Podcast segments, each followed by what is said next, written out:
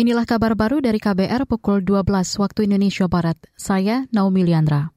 Presiden Joko Widodo menyatakan kemitraan ASEAN Korea adalah kerjasama masa depan yang penting bagi Indonesia. Jokowi menyebut transisi energi dan transformasi digital menjadi pilar utama kemitraan tersebut. Itu disampaikan Jokowi saat membuka konferensi tingkat tinggi KTT hari kedua antara ASEAN Republik Korea.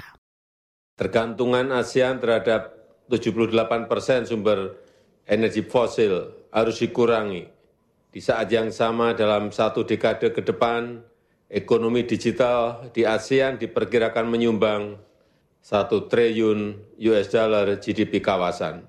Namun transisi energi dan transformasi digital butuh investasi dan transfer teknologi yang tidak sedikit, sehingga dibutuhkan kolaborasi dan kemitraan untuk mewujudkannya.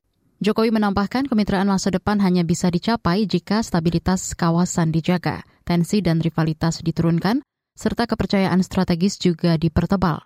Menurut Jokowi, hal tersebut merupakan tanggung jawab semua negara yang berada di kawasan Indo-Pasifik.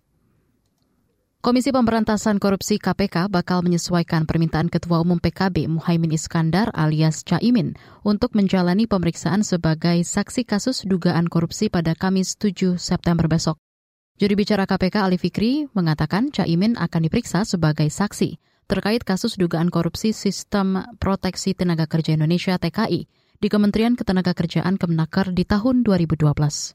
Agar e, bisa dilakukan pemeriksaan sebagai saksi nanti pada hari Kamis tanggal 7 September 2023. Juri bicara KPK Ali Fikri menambahkan penyidik telah melakukan komunikasi untuk penjadwalan ulang pemeriksaan terhadap Muhaimin Iskandar sebagai saksi.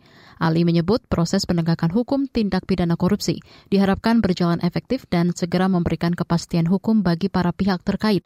Sebelumnya penundaan agenda pemeriksaan tersebut disampaikan oleh Caimin. Adapun sedianya Caimin diperiksa kemarin namun urung hadir lantaran sedang ada agenda lain.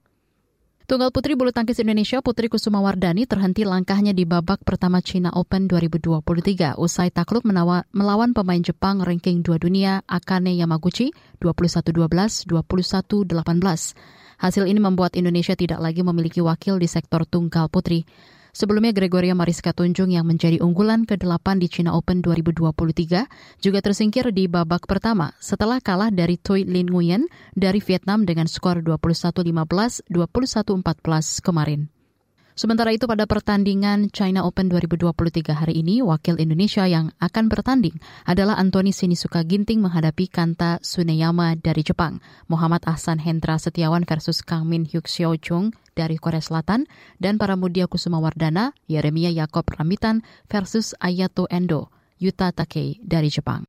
Demikian kabar baru dari KBR, saya Naomi Liandra.